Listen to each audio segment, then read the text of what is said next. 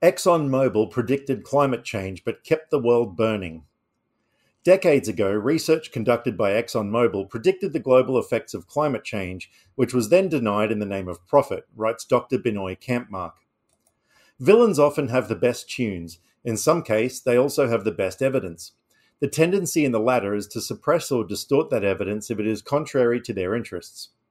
Exxon, now ExxonMobil, the world's largest oil and gas company, has revealed, much like tobacco companies of the past, that excellent research which might prove costly to profits is best suppressed. Destroying ecological systems and ravaging Mother Nature are secondary considerations. In the 1970s, it was already engaged in research of far sighted worth.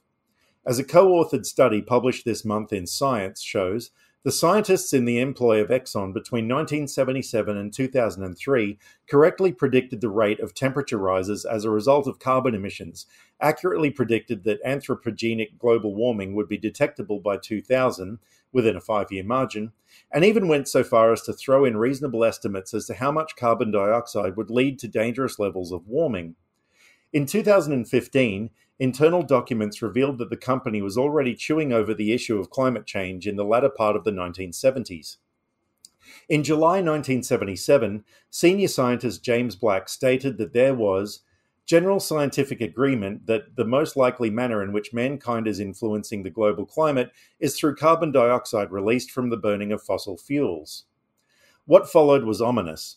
The current state of thinking held, that man has a time window of five to 10 years before the need for hard decisions regarding changes in energy strategies might become critical. The documents also showed that between the 1970s and 1980s, scientists were brought in to participate in a research program that empirically sampled carbon dioxide and modeled climate change impacts. Exxon even went so far as to fork out $1 million on a tanker project to assess the absorption rates of carbon dioxide in oceans. At the time of these revelations, the company, now ExxonMobil, unleashed its public relations battalions to douse the fires. ExxonMobil spokesperson Alan Jeffers complained to Scientific American. We didn't reach those conclusions, nor did we try to bury it like they, the investigators of Inside Climate News, suggest. The thing that shocks me most is that we've been saying this for years and that we have been involved in climate research. Shocking indeed. Jeffers went on to blame those cheeky investigators for going down and pulling some documents that we made available publicly in the archives and portray them as some kind of bombshell whistleblower expose because of the loaded language and selective use of materials. The insinuation here the company was being punished for its transparency and hounded by those nasty cherry picking greenies and gossips. ExxonMobil can hardly dispute the latest assessment of its quantitative climate change projections by Geoffrey Supran of Harvard University, along with his colleagues.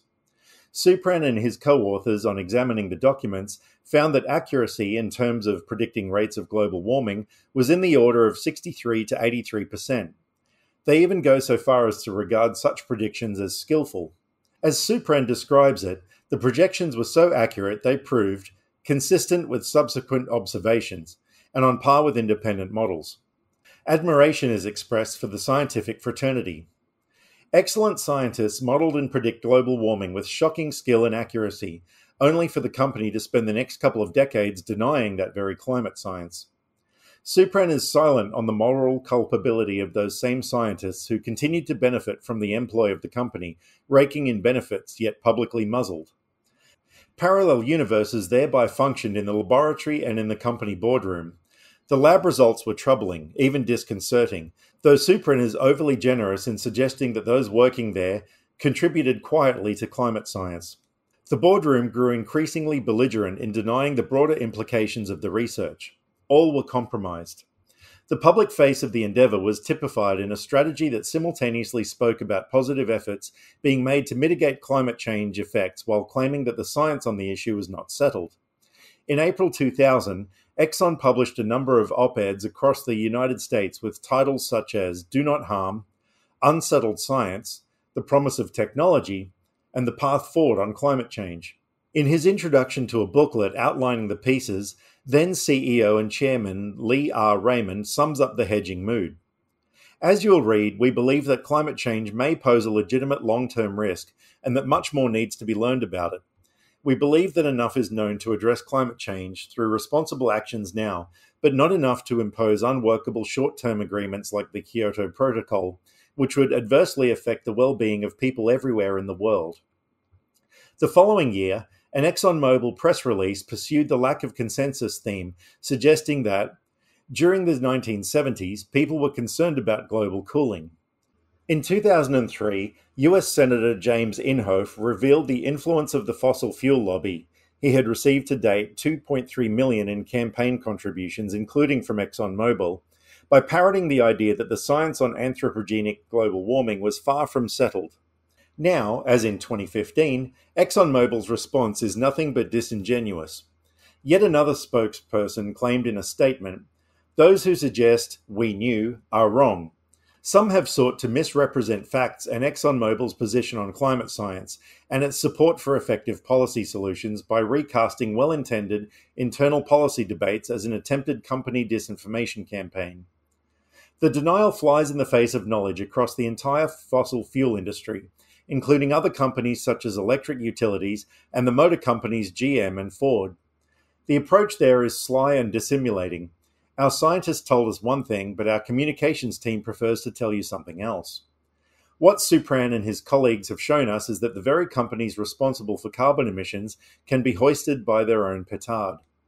As they put it, bringing quantitative techniques from the physical sciences to bear on a discipline traditionally dominated by qualitative journalistic and historical approaches offers one path to remedying this blind spot regarding climate lobbying and propaganda by fossil fuel interests. Ignorance was never a good defense, but now it has been entirely scuppered.